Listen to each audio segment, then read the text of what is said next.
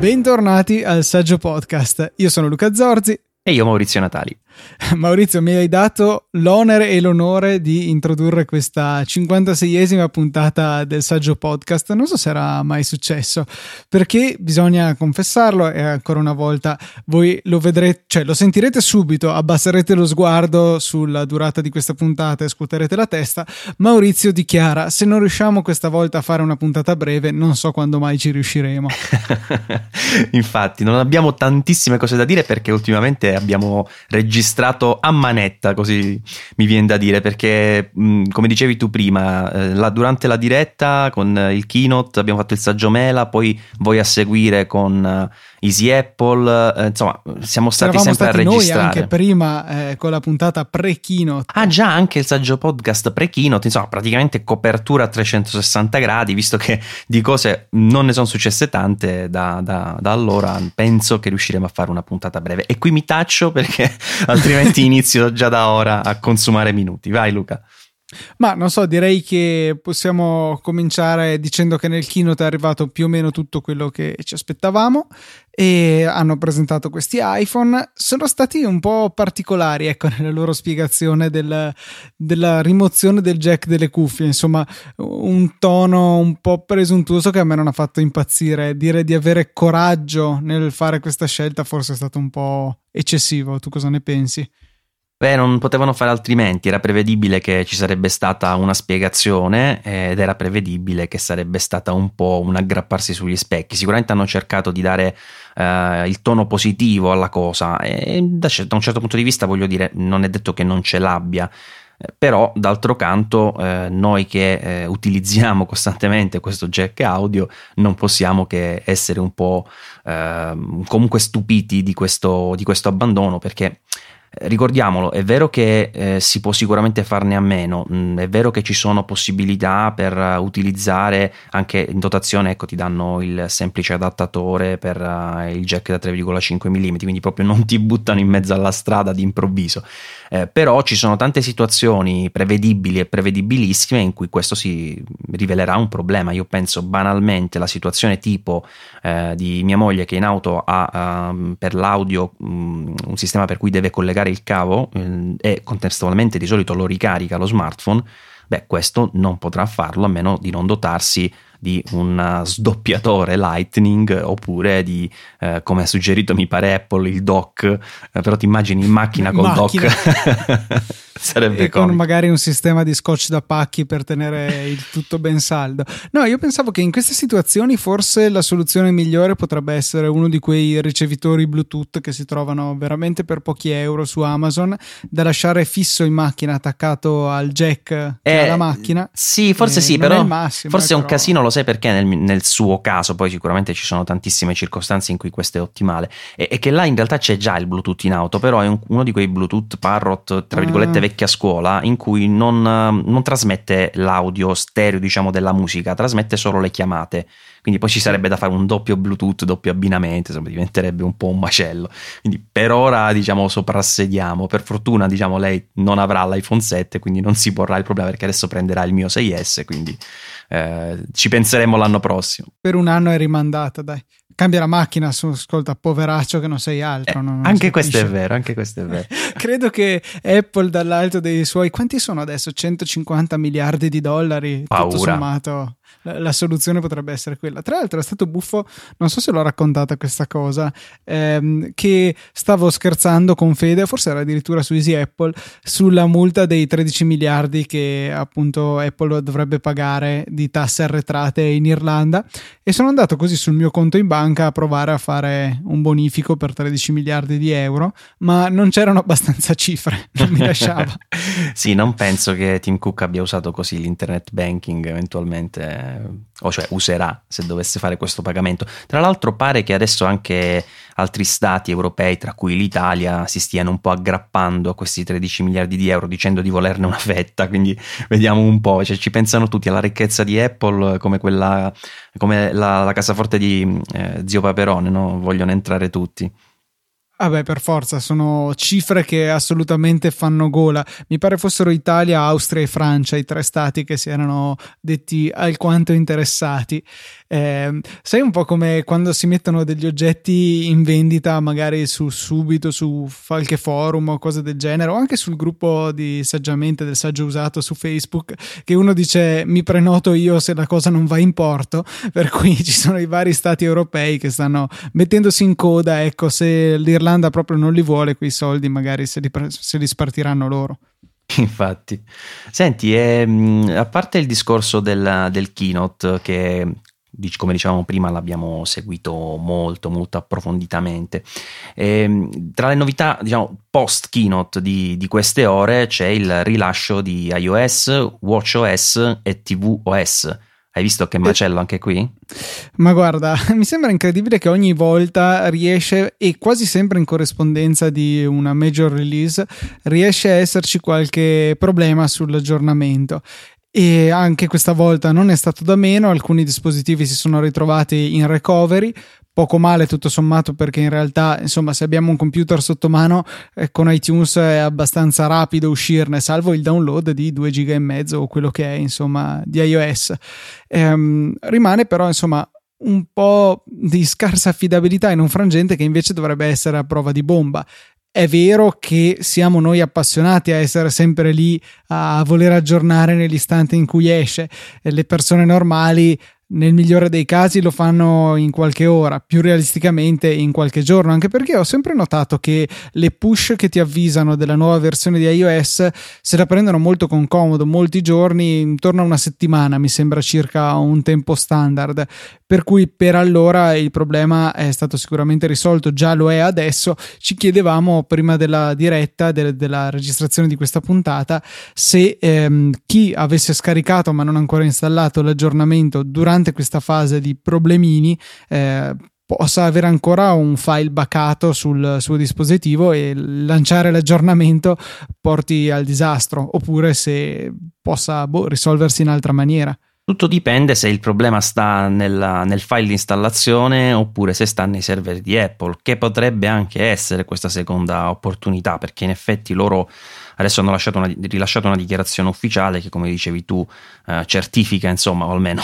dicono di aver risolto, poi certifica è una parola grossa, eh, quindi è stato molto molto rapido, a pochissimi minuti dal, dal rilascio, per cui potrebbe anche essere soltanto un, un bug lato server, diciamo, no? poi nella fase di attivazione, perché infatti si blocca lì e poi richiede il collegamento ad iTunes. Sì, potrebbe essere qualche firma bacata, perché diciamo che buona parte del modello di sicurezza di iOS si basa in tutta una serie di uh, step durante la fase di aggiornamento, di avvio del telefono, di ogni cosa che verifica la successiva. Si vede che il processo si è inceppato da qualche parte e il telefono non, non si avvia per una ragione di sicurezza, perché se ti andassero a manomettere il sistema, questo pur di non compromettersi, eh, deciderebbe di non avviarsi. Eh, sicuramente, se però è, proprio questo il problema, è ancora più ridicolo. Insomma, eh, non è che sia una novità il fatto che oggi sarebbe stato rilasciato il sistema operativo, e non è una novità che ci sono tantissime persone che corrono a, a farlo l'aggiornamento, insomma, appena è disponibile. È vero, sono come dicevamo eh, gli utenti più smaliziati che comunque poi sanno cavarsela anche su iTunes, ma magari sono al lavoro e non hanno un computer a disposizione a cui hanno installato iTunes o dove possono installarlo, per cui magari sono tagliati fuori fino a sera.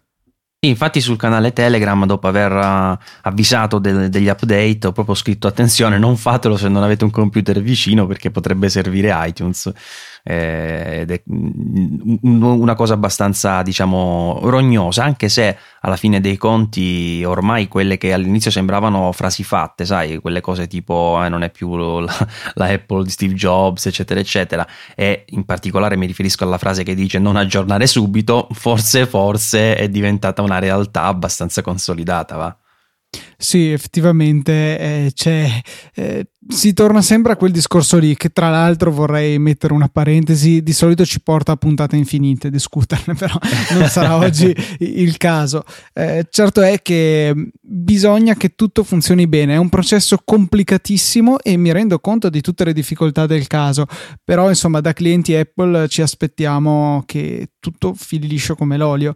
Eh, io personalmente ho fatto eh, l'aggiornamento sia su iPhone che su iPad appena è uscita la GM, eh, peraltro non so, non ho ancora indagato se è esattamente la stessa versione che è stata rilasciata un attimo fa per tutti, utilizzando il nuovo sistema che c'è da poco tempo, credo, di utilizzare semplicemente un profilo di configurazione che si scarica dall'area sviluppatori del sito Apple e che poi fa apparire l'aggiornamento come se fosse un qualsiasi aggiornamento OTA, tipo quello che è fallito stasera. Non so se magari qualche server ha cominciato a dare i numeri sotto l'intensissimo carico che deve esserci stato. È possibile, è possibile. Comunque, a proposito di questo, ti confermo che il numero di versione sembra essere proprio lo stesso della, della GM.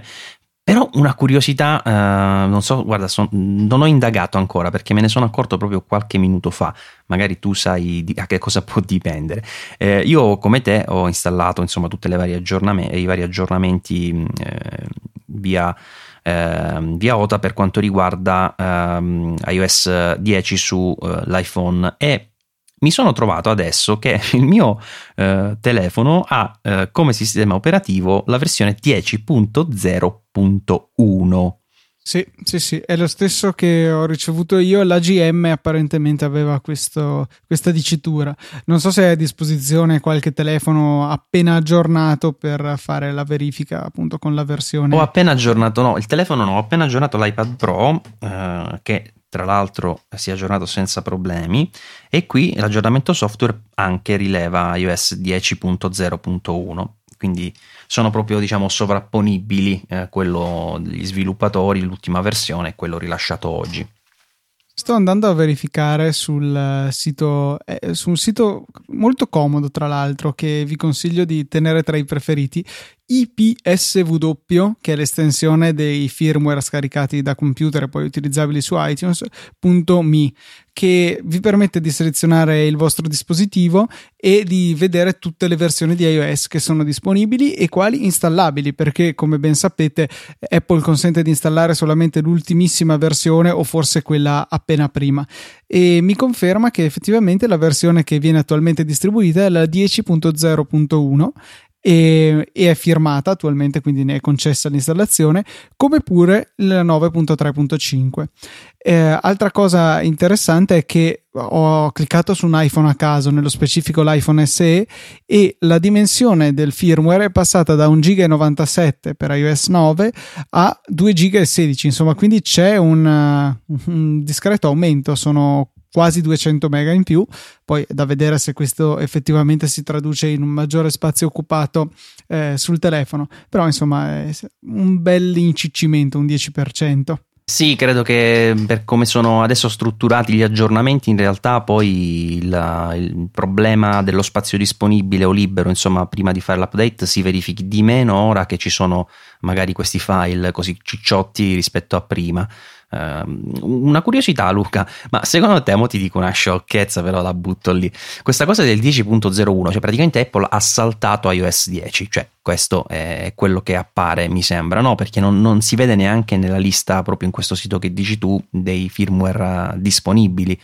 E a questo punto mi viene il dubbio, siccome come dicevamo prima tutti quanti dicono che la prima release è sfortunata, che non bisogna installare, dico magari hanno provato, diciamo, a, saltarla, saltiamo la versione 10 per scaramanzia, però devo dire che se fosse stata questa la teoria non è andata a buon fine. Eh? Sono abbastanza convinto che la ragione possa essere nel, la stessa che ci ha portato ad avere iOS 9.3.5, quell'aggiornamento di sicurezza un po' di emergenza che è stato fatto dopo che è stato trovato il malware di cui parlavamo, credo proprio la scorsa puntata, eh, utilizzato per carità in attacchi molto mirati, però insomma in grado di bucare iOS. Già fin da subito era apparso eh, resistente iOS 10 a questo attacco, ma magari bastava adattarlo poco, ecco, per bucare anche l'ultimo sistema operativo, quindi probabilmente questa la mia opinione basata su assolutamente il nulla, eh, è questa la ragione per cui eh, abbiamo questo punto 1 in più. Vabbè, se dovessi scommettere direi che la tua teoria è un tantino più veritiera, la mia era proprio molto esotica, l'ho buttata lì così. Va bene. Eh, Luca, a proposito, per questi iPhone 7, no? Eh, io il 16, non so se l'avevo già detto, sicuramente in qualche live recente, eh, ho un matrimonio e il 16 che sarà la data di disponibilità nei negozi non potrò essere eh, diciamo presente per um, andare ad acquistare un iPhone 7. Tu dirai perché? Perché ci sono stati i preordini, però se tu volevi un iPhone 7 Plus 128 GB nero opaco jet black, praticamente da dopo, non so, tre secondi già le date di disponibilità erano eh, il 29 settembre e giù di lì e dopo qualche minuto si era arrivato a quanto? Mi dicevi forse novembre Luca? Novembre, sì, quindi stiamo parlando di due mesi pieni dalla data del rilascio, credo che sia veramente il record di tutti i tempi. Forse si era visto ottobre-novembre in anni passati, ma novembre secco così, eh, credo che sia una novità. Sì, mi auguro poi che i tempi vengano un pochino velocizzati qualora la produzione dovesse mm, aumentare. Tra l'altro, piccola parentesi, mi faceva notare oggi un amico in banca che il titolo Apple proprio in queste ore eh, sta continuando a crescere, che è una cosa tra virgolette insolita in questa fase della, dei preordini, perché evidentemente eh, gli analisti che hanno sicuramente più informazioni di noi avranno, eh, secondo me, constatato che a livello di preordini e considerando anche quanti prodotti ci sono ehm, già stoccati, diciamo, per essere spediti, che sono informazioni che noi non sappiamo, ma loro con uh, i contatti, insomma, nelle varie aziende cinesi sono cose che riescono più o meno a sapere. Probabilmente Apple sta andando molto molto bene con, uh, con questo iPhone 7 già in questa fase. Sì, sia T-Mobile che Sprint oltreoceano hanno fatto registrare un boom di ordini, superando eh, il, eh, il, record che era stato di iPhone 6 in precedenza e tra l'altro in un anno in cui Apple ha deciso di non dirli i numeri del weekend di lancio, dicendo che non sono numeri che possono aiutare gli investitori, eccetera, a fare delle decisioni, non sono rappresentativi, bla bla bla. Forse temevano semplicemente un calo delle vendite, cosa che direi che non c'è stata. Appunto, se ben due operatori eh, registrano tanti tanti più preordini, magari eh, è un trend generalizzato, anche se è chiaro sono solo due dati su chissà quanti ce ne sono nel mondo. Certo è che vedendo anche le date di consegna che sono abbastanza protratte, salvo per i modelli più semplici, se vogliamo, che richiedono 5-8 eh, giorni lavorativi, mi sembra, adesso avevo guardato oggi in realtà, nella pagina per l'ordine eh, o preordine che dir si voglia, quindi magari alla fine della settimana dopo o, quella, o all'inizio di quella dopo ancora i modelli meno gettonati sono comunque disponibili. Eh, rimane sempre una macchina logistica veramente impegnativa perché bisogna produrre fantastiliardi di telefoni, ma questo non basta perché poi sarebbero tutti in qualche capannone in Cina, bisogna portarli in ogni angolo del globo e sicuramente è una sfida non da poco. E poi tra l'altro c'è il dubbio, uh, almeno così mi è stato detto, che questo discorso della disponibilità uh, abbastanza limitata dei modelli più gettonati potrebbe anche essere legato alla volontà di mantenere delle code all'apertura del 16 eh, negli Apple Store, anche se non si chiamano più Apple Store, sarà difficile capire come chiamarli. Vabbè, comunque, per esempio, quello in Campania si chiama Apple Campania adesso. Eh, perché eh, pare che questi, ehm, più in particolare i neri e i jet black, le colorazioni nuove, alcuni non sono disponibili dalla prenotazione, ma pare che saranno disponibili in store. Almeno queste sono le voci che girano. E ti ripeto, potrebbe essere un modo per uh, diciamo dare il, l'iPhone comodo diciamo, a chi vuole stare a casa, uh, però uh, lasciare i modelli più gettonati a chi si prende la briga di farsi una bella coda dalla, dalla notte, magari prima del 16. Ma eh, a me era sembrato che in realtà in passato avessero un po' loro stessi cercato di mettere fine al fenomeno delle code la nottata prima. Um, forse era col 6S proprio che erano state quasi scoraggiate. E secondo me e... lì si sono accorti che hanno fatto una cavolata, Luca. Potrebbe essere, sì. Eh, diciamo, io nella mia vita ne ho fatta una finora, eh, bella esperienza, ma direi che per la compagnia eh, principalmente, era stato ai tempi dell'iPhone 5 e tutto sommato credo che sia molto più comodo stare freneticamente la mattina di apertura dei preordini a ricaricare le pagine finché si riesce a ordinare. E se si è abbastanza rapidi la mattina del, dell'apertura delle vendite, insomma in quella giornata arriva UPS a suonarti a casa tutto sommato sì, è un fenomeno di costume che peraltro quest'anno non credo di aver visto neanche i soliti articoli eh, a metà agosto, c'è già qualcuno in coda fuori dal, dall'Apple Store uh, di New York, di Central Park, con, uh, della Fifth Avenue, con, in coda appunto per l'iPhone 7. Sì, eh, io mh, non l'ho mai fatta questa, questa, coda, ma non per qualcosa, perché diciamo col fatto che l'Italia di solito arrivava dopo in seconda battuta, eh, allora mh, preferivo trovare l'iPhone per uh, vie traverse, scusa, magari in Inghilterra, Germania, eccetera, proprio per averlo in tempo utile, in modo da fare una review, insomma, prima che fosse realmente disponibile in Italia. E oggi che mm, fortunatamente noi siamo in prima tornata, mi sono buttato anch'io nel calderone dei, dei, preordini, però come ti dicevo nel momento in cui ho provato e sono stato rapidissimo, mi hanno dato come, come tempo il 29 settembre. Eh, tu volevi un plus però? E io volevo il plus 128 GB nero opaco, per la verità era quello che avrei, che avrei scelto, cioè che ho scelto, ho comunque fatto il preordine perché poi al limite lo annullo se riesco ad averlo prima.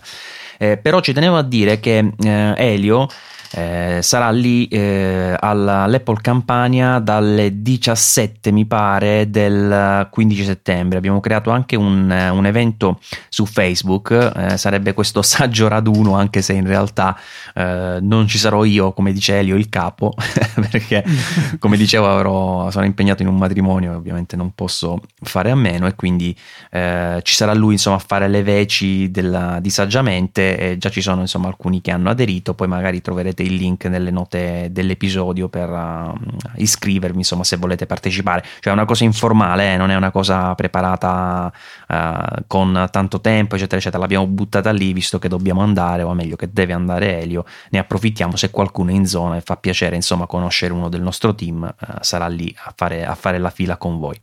Per i primi 100 ovviamente Dimmi. pagherà saggiamente il, l'iPhone. 101 che è sempre meglio. Ah, eh. giusto. Sem- dai, considerato che alla fine facciamo che tutti vorranno il base chiaramente da 799 euro, eh, con quel giusto 80.700 euro che avevi messo da parte per uh, iniziative promozionali per saggiamente, si farà anche questo. Me Molto la cavo, bene. sì sì, me la posso cavare bene.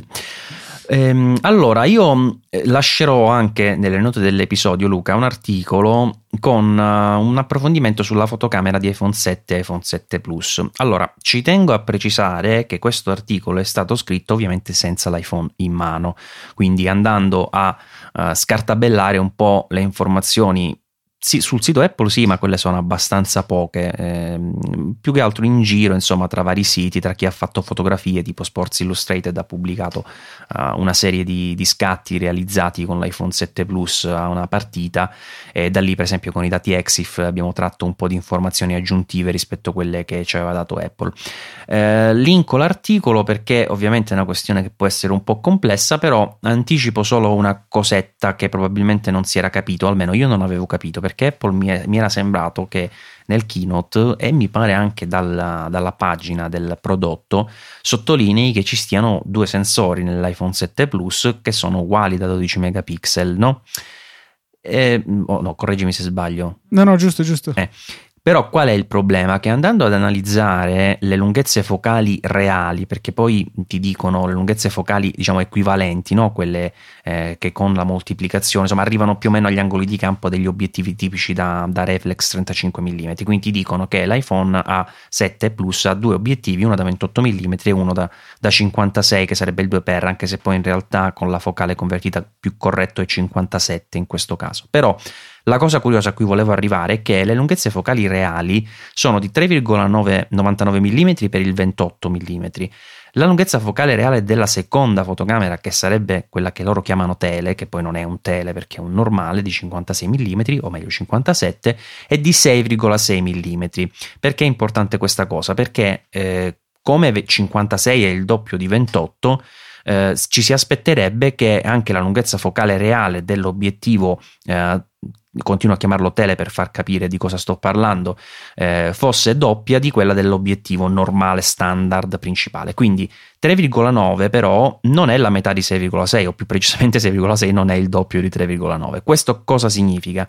In pratica che il secondo sensore è più piccolo. Quindi con tutti i problemi, problemi, i difetti del caso, eh, cioè che bene o male potrà catturare molta meno luce e quindi in, un, in una situazione in cui avrebbe fatto ancora cioè, in cui sarebbe stato ancora più utile avere un sensore grande, cioè immagine zoomata e scarsa luce, emergeranno dei difetti. Cioè, paradossalmente potremmo trovarci con una situazione in cui magari uno zoom 2x digitale fatto sul sensore principale, grande e con, eh, con l'apertura maggiore delle due lenti, avrebbe portato a un'immagine più eh, di qualità rispetto allo zoom ottico 2x garantito dalla diversa focale del secondo, della seconda fotocamera telecamera, che però ha un sensore più piccolo e un'apertura minore. Sì, è possibilissimo. Sicuramente c'è da fare la prova, bisogna vedere poi in che condizioni, però è assolutamente possibile. Poi, tra l'altro, avevo provato a fare un calcolo perché il, il primo sensore, questa è un'informazione che onestamente non ho, potuto analizzare io in prima persona perché i conti onestamente non tornano e ho preso un dettaglio che è apparso su DP Review, eh, un sito abbastanza autorevole, dice che il primo sensore dovrebbe essere eh, da 1 su 3 pollici di diagonale, che poi è la dimensione diciamo tipica che Apple utilizza per iPhone già da diverso tempo. E se così fosse, facendo le proporzioni rispetto all'altro numero, eh, il, sensore, eh, il secondo sensore dovrebbe essere di 1 su 3,6 pollici, che è davvero poco, poco, poco, onestamente. Inizia a essere una dimensione eh, piccina davvero, perché considera che anche uno su tre pollici è poco, nel senso che gli smartphone più quotati dal punto di vista della fotocamera, tipo eh, che ne so, il Galaxy S7 piuttosto che HTC 10 e via dicendo, hanno eh, sensori da 1 su eh, che ne so, 2,5 eh, 2,8, 2,6, massimo questa dimensione qua. E ricordo che essendo una frazione, eh, in questo caso il, il, numero più grande sotto significa che è più piccolo il sensore, no? Eh sì, eh sì, decisamente, la matematica non mente mm. assolutamente. Quindi da, sicuramente ecco, l'articolo tra virgolette è interessante perché tutte le informazioni che ci sono oggi vengono un po' sviscerate, però prendetelo con le pinze nel senso che nel momento in cui avremo l'iPhone sotto mano sicuramente potremo fare delle analisi più approfondite. Ehm, comunque a me l'idea piace, poi voglio ricordare anche una cosa, ehm, sicuramente è negativo questo discorso che il secondo sensore sia più piccolo anche per quello che hai detto tu prima, però è anche eh, tra virgolette normale che creando un obiettivo tele, che continuo a chiamarlo così per far capire di cosa parlo, eh, serva più profondità. Tu basta che guardi, Luca, i teleobiettivi tipici, quelli che vedi alle partite di calcio, eccetera, eccetera, di quanto sono lunghi. Sì, una cosa esagerata. Esagerata, beh, quelli sono eh, estremi, però in, in, generale più sali con la lunghezza focale, più hai bisogno di profondità. Eh, però cosa, cos'è il, diciamo, il contraltare in questo caso? Che riducendo il sensore il teleobiettivo o comunque qualsiasi, tele, qualsiasi obiettivo diventa meno profondo. Quindi è probabile che questa sia stata una scelta obbligata per rientrare nello spessore che già di per, su, di, di per sé è sporgente eh, della, dell'altra fotocamera della, dell'iPhone. Infatti anche LG che ha fatto una cosa simile ma al contrario, cioè ha messo la seconda camera con un super grandangolare, e, e anche andando verso quella direzione le lunghezze aumentano, eh, più o meno verso il normale ci si stabilizza e comunque andando verso il super grandangolare anche loro nella seconda camera hanno dovuto usare un obiettivo più, un sensore più piccolo per rientrare nella, nello, nello spessore insomma dello smartphone. Quindi insomma, tutte informazioni tra virgolette interessanti da sapere, sicuramente ne sapremo di più quando lo smartphone sarà nelle nostre mani. Sì, sì, speriamo al più presto, direi ragionevolmente parlando, entro la prossima puntata del saggio podcast. Invece per eh, macOS ho dovuto sforzarmi e fare attenzione per dire il nome corretto, eh, arriverà una settimana dopo, il 20 di settembre. Sì, anche quello piuttosto atteso, immagino. Eh, devo dire, lì non ho avuto mh, grosse problematiche, ma anche su iOS 10, io non so tu quanto, da quanto lo stai usando, io ho iniziato dalla seconda beta e già lì era discreto, anche se qualche baghetto c'era, ma adesso negli ultimi 3, 4, forse 5 aggiornamenti non ho rivelato, rilevato grossi problemi, insomma.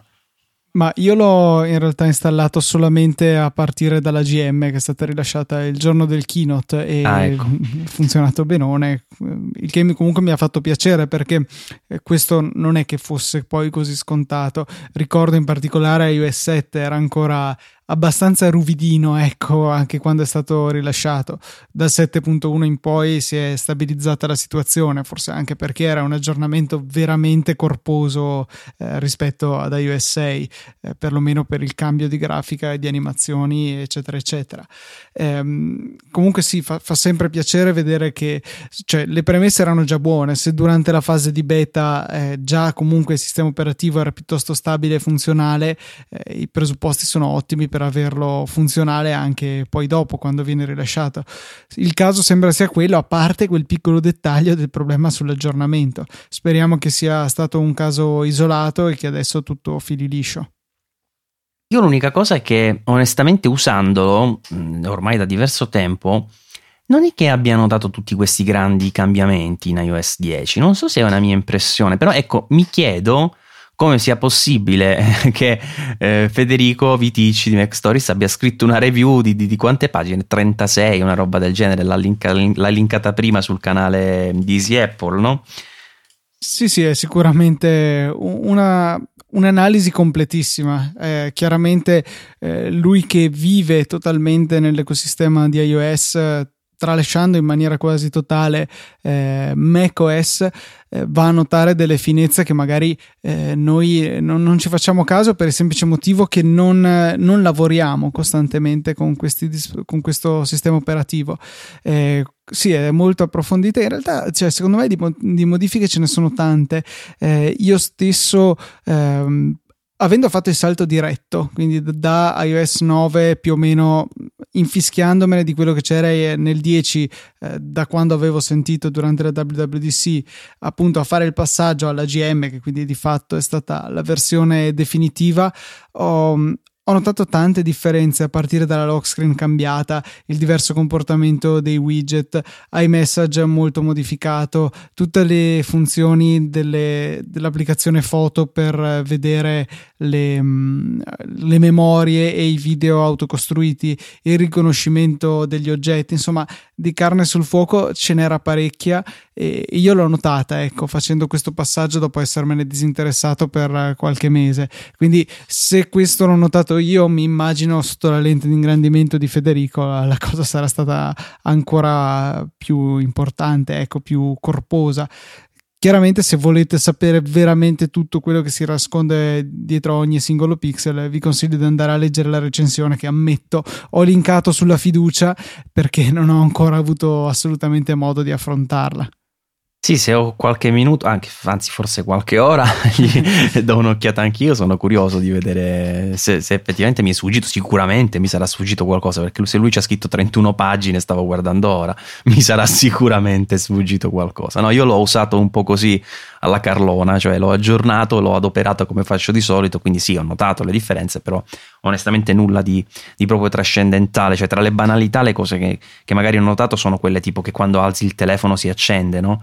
il, lo schermo, quelle, quelle, piccolezze che onestamente mi sono, mi sono tornate, son tornate utili. Comunque un bel aggiornamento tutto sommato che se non fosse per questo problema di, di adesso di questo uh, inghippo, questo bug che sia sul file o, su, o sui server Apple, ahol, eh, sicuramente conviene, conviene fare prima possibile. Senza contare poi l'altra cosa che mi sta veramente facilitando la vita e che forse è poco eh, sottolineata ecco, nei blog di stampo internazionale perché loro scrivono in inglese, chiuso il discorso. Eh, a me che capita costantemente di alternare tra l'inglese e l'italiano per diverse ragioni, avere una tastiera che riconosce la lingua in cui sto scrivendo senza farmi dei disastri con l'autocorrettore, senza bisogno di indicargli specificamente in che lingua sto scrivendo scrivendo in quel momento è una vittoria veramente notevole. Eh, sì, quella è una bellissima funzione che però io ho um, diciamo riscontrato non perfetta, sicuramente vabbè, potrà evolversi, però ad esempio io ho notato una cosa che se tu rispondi a un messaggio o un'email in inglese lui mh, mm, va una canna, capisce automaticamente che, deve, eh, che tu vuoi scrivere in quella lingua e no problem. Eh, se tu invece inizi a scrivere un'email o qualsiasi altra cosa e vuoi scriverla in inglese, mh, mm, ci vuole un po' prima, devi scrivere un po' di cose e dire che diciamo a, a non accettare le correzioni in italiano affinché lui capisca. Almeno questa mia, è stata la mia sensazione fino a pochi giorni fa. Ora non so se c'è stato qualche miglioramento netto in tal senso. Guarda, ti dico, io ripeto, ho fatto un aggiornamento per cui non sono partito dal sistema pulito e subito ha cominciato a funzionare, ma al punto che io cioè, mi sono messo a scrivere in entrambe le lingue senza pensarci auto, uh, assolutamente, cosa che prima dovevo fare e non so perché, per puro caso, non, eh, non, ci pensavo, ecco, quando mi è capitato di scrivere tra l'una e l'altra lingua e per accorgermene poi solo calando lo sguardo sulla tastiera e vedendo che sullo spazio c'era scritto space mentre scrivevo in italiano e spazio quando scrivevo in inglese, insomma, in maniera del tutto random e non mi ha neanche mai fatto correzioni che mi avessero tratto in inganno. Ho semplicemente scritto e la, il correttore ha capito al volo la lingua. Quindi anche iniziando senza andare sì, in risposta? Sì, sì. Guarda, adesso eh, ho qua l'iPhone di fianco, facciamo subito una prova, apriamo le note, così eh, presumibilmente sarà in italiano la tastiera, anzi no, è in inglese in questo momento, io vado a scrivere ciao Maurizio, come va? E l'ha scritto senza problemi. Ora proviamo a scrivere la stessa cosa in inglese, hello Maurizio. Uh, how's it going? Sì, tranquillamente, senza co- sbagliare una correzione. Perfetto, allora vuol dire che è stato migliorato nel, nelle ultime beta questa cosa, non ci ho rifatto caso. Infatti io avevo tolto la tastiera, perché di solito ho tre tastiere, a parte l'emoji e l'italiano, quella inglese, proprio per evitare questo problema. Uh, l'avevo tolta, poi l'ho rimessa perché ho notato questo problema. Adesso se funziona eh, così posso finalmente toglierla. Io le ho tutte e tre e sospetto che comunque sia necessario continuare ad averle tutte e tre per dare perlomeno un indizio al sistema di quali sono le lingue che ci interessano. Eh, se sapessi scrivere qualcosa in qualunque altra lingua, eh, par, let's, vou, no, ok, non funziona col francese che non ce l'ho come lingua per dire, scusate la pronuncia proprio di Parigi che ho del francese. Sì, è da provare questa cosa, sicuramente possiamo approfondirla. Va bene, Luca. Allora, visto che dovevamo fare la puntata corta, direi di finirla qua col discorso del, degli iPhone, no? A meno che non c'è qualche altra cosa particolarmente rilevante di cui mi volevi parlare. No, direi di rimandare il tutto a quando li avremo tra le mani e potremo valutare il tutto, insomma. Però una piccola cosa prima di chiudere te la devo dire cambiando argomento, e riguarda Dropbox. Non so se hai seguito un po' questa vicenda, Luca, è, è stata veramente una cosa. Allora, io ti dico subito che da uh, tra virgolette ignorante mh, mm, me lo sono tenuto e non ho neanche cambiato la password di amministratore di sistema eh, perché diciamo è una cosa che è stata così per uh, quanti anni ormai saranno forse 4 o 2013 forse è nato Dropbox ora non mi ricordo esattamente comunque oh prima prima prima, prima eh. assolutamente prima sì, comunque sì. sarà sicuramente tanto però uh, onestamente è stato così fino ad oggi non mi sono preso non sono andato nel panico diciamo per questa cosa però vuoi spiegare un po' com'è andata la, la vicenda? Ma guarda, eh, ammetto che non ho approfondito al 100%. Fatto sta che eh, partiamo dalle ragioni. Dropbox ha bisogno di un essere molto molto legato con il sistema operativo per offrire tutte le funzioni che ha. Da Yosemite Apple aveva dato delle API, quelle che consentono di mostrare la spunta verde, eh, il simbolo della sincronizzazione, in maniera nativa, mentre in precedenza eh, Dropbox doveva necessariamente fare dei brutti magheggi in memoria andando ad alterare il, Finder in sostanza per far apparire i suoi simboli. Questo comunque non è sufficiente per eh, offrire tutte le funzionalità che ha Dropbox e in maniera un po' losca, un po' insomma non ben documentata, si sono andati a invischiare nelle mm, preferenze di accessibilità del, eh, di OS X, di macOS, che sono quelle che danno a un'app veramente il potere supremo di fare un po' quello che vogliono. Stavo andando a guardare sul, mm, eh, nel mio Mac ho applicazioni quali Better Snap Tool, Better Touch Tool, JI Touch, Keyboard Maestro, ehm, Logitech Options che è il, i driver del mouse in sostanza, eh, Typinator, insomma delle applicazioni che hanno bisogno veramente di eh, attaccarsi completamente al sistema operativo per svolgere le loro funzionalità. Dropbox apparentemente non dovrebbe essere un'app di questo genere e soprattutto quello che ha diciamo suscitato scalpore e indignazione il fatto che non era reso chiaro ecco che Dropbox aveva bisogno di fare quello e come lo faceva, per chi lo faceva, eh, per cui c'è stato un po' un polverone che è stato sollevato anche perché inizialmente era sembrato che eh, Dropbox non mostrasse una finestra di dialogo nativa di macOS in cui inserire la password, ma la imitasse di modo che potesse salvarsi la password e poi poter fare quello che voleva, sicuramente in buona fede, ma senza la necessità di farcela reinserire, insomma non proprio correttissima. Um, non ho ben capito come si andrà a risolvere questa situazione, però, se devo essere sincero. Ora no, come ora io. Dropbox è ancora nelle, nelle, app che hanno il controllo del mio computer, così dice macOS. Eh, mi viene la tentazione di andare a togliergli la spunta, ma tutto sommato tendo a fidarmi di Dropbox, mettiamola così. No, il bello è che se la togli riappare. Eh sì, esatto, questa è l'altra grande controversia. sì, comunque su TechCrunch loro hanno risposto dicendo che effettivamente quella non è una finestra loro perché come dicevi tu giustamente all'inizio si pensava che eh, fosse una finestra finta creata da loro, sai, proprio tipo un vero uh, phishing, no? tipo la finestra che imita sì, quella di sì, sistema sì, e ti rubo la password. Loro hanno detto di no, che è una, una finestra generata proprio da, da OS X, o meglio macOS, eh, che l'allineamento insomma dipende dall'autorizzazione eccetera eccetera però alla fine dei conti non, la cosa non è stata proprio chiarita benissimo eh, io onestamente, come ti dicevo prima, me ne sono un po' infischiato. Per il momento sta lì Dropbox, non ho spostato i dati, non ho cambiato la password di sistema, semplicemente perché, come ti dicevo prima, è, è stato lì per, non lo so, quattro anni. Ora non penso che cambierà qualcosa da, da oggi pomeriggio, insomma. Sì, se avesse voluto fare danni probabilmente l'avrebbe già fatto. Sarebbe stato già, già troppo tardi. Va bene, comunque il numero di, di, di, programmini per sincronizzare dati nel cloud eh, sul mio computer continuano a crescere, Luca. Io al momento sto usando però soltanto Dropbox, Google Drive e OneDrive. Tu ne hai qualcun altro?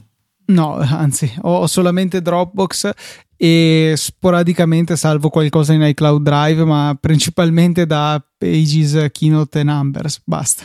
Non, eh, non, non, uso altro anche perché su Dropbox ho tutto lo spazio che mi serve, in realtà anche di più in questo momento perché ho 43 giga, 44 quasi eh, disponibili, mm, cioè complessivi, gratuitamente, eh, grazie alla Space Race che comunque durerà ancora un altro annetto circa lo spazio che mi hanno donato, 25 giga, e ne sto usando solamente il 32%, per cui per ora sono al sicuro, eh, pago per i 200 giga di iCloud, in realtà per le foto, per cui in caso di necessità magari cose grosse posso pensare di spostarle eh, su iCloud, però insomma per ora Dropbox fa tutto quello che mi serve forse anche di più e rimarrà la mia soluzione eh, privilegiata, anche solo per tutte le integrazioni che ha con tantissime app su iOS. Sì, sì, per quello è assolutamente fenomenale. Infatti poi sto usando gli altri servizi giusto per liberare un po' di spazio su Dropbox perché io dei 30 giga ne ho occupati oltre il 90 e quindi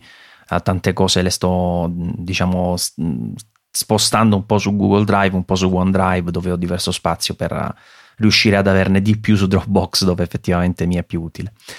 Va bene Luca, con questo è tutto, visto che hai iniziato tu, finisci anche tu. Sì, ricordiamo brevemente i nostri contatti, saggiopodcast.it per le mail oppure at saggiopodcast per dei brevi tweet che tra l'altro fra poco non saranno più così brevi nel senso che smetteranno di contare gli username che andiamo a menzionare e i link nel conteggio dei caratteri, per cui qualche caratterino di più riuscirete a metterlo nella, nelle vostre domande nei vostri tweet. Detto questo, direi che è veramente tutto e possiamo dare appuntamento a un paio di settimane. Alla prossima, allora. Ciao Luca. E ciao Maurizio e ciao a tutti quanti.